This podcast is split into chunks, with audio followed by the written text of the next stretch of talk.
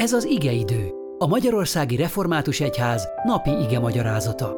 A mai bibliai ige szakaszról Mucsi Zsófia lelkipásztort, a Magyarországi Református Egyház missziói szolgálatának munkatársát hallják. Szeretettel köszöntök mindenkit! A mai napi új szövetségi ige az apostolok cselekedeteiről írt könyv negyedik fejezetében van megírva, a 11. és 12. verset olvasom. Amíg beszéltek a néphez, eléjük álltak a papok, a templomőrség parancsnoka és a szadduceusok. Bosszankodtak ugyanis azon, hogy tanítják a népet, és azt hirdetik, hogy Jézus által van feltámadás a halálból. Ezek elfogták őket, és mivel már este volt, őrizetbe vették őket másnapig. De azok közül, akik hallgatták az igét, sokan hittek, és a hívő férfiak száma mintegy ötezerre nőtt. Mi a szél? kérdezte valaki egyszer egy tengerésztől. Nem tudom pontosan, de ki tudok feszíteni egy vitorlát, hogy belekapaszkodjon és vigye a hajót.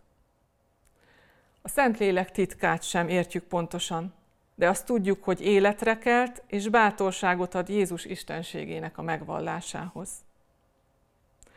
A felolvasott ige szakasz arról szól, amikor már vége annak a rózsás időszaknak, a felhőtlen napoknak, heteknek, amit a Szentlélek kitöltése után megéltek az apostolok és az első gyülekezet.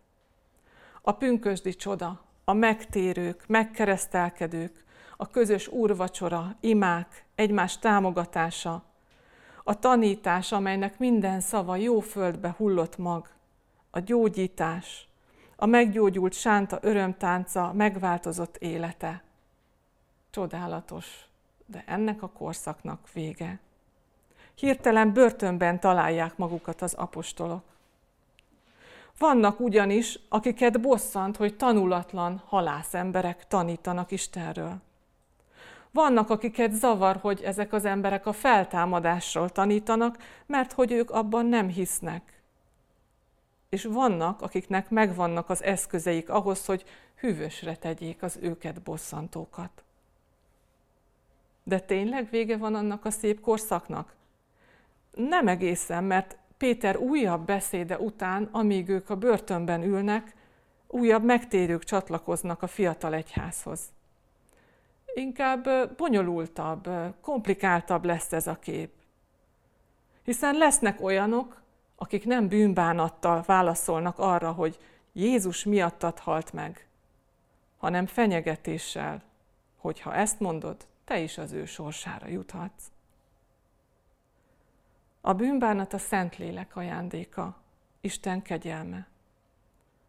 A feltámadásban hinni is a Szentlélek ajándéka és Isten kegyelme. Bátornak lenni a börtönben szintén az, szemébe mondani a Jézust megfeszítőknek, hogy ti öltétek meg.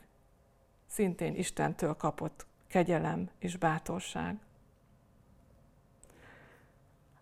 Ráhangolódni, szólni, amikor szólni kell, hallgatni, amikor hallgatni kell, tenni, amikor tenni kell. De szóval, tettel, hallgatással mindenképpen Krisztust hirdetni, vezettetve lenni belülről kifelé élve, a lélek által meghatározottnak lenni. Ezt kezdték el tanulni az apostolok. És ennek tanulói vagyunk mi is nap mint nap, Jézus mai tanítványai. Amen.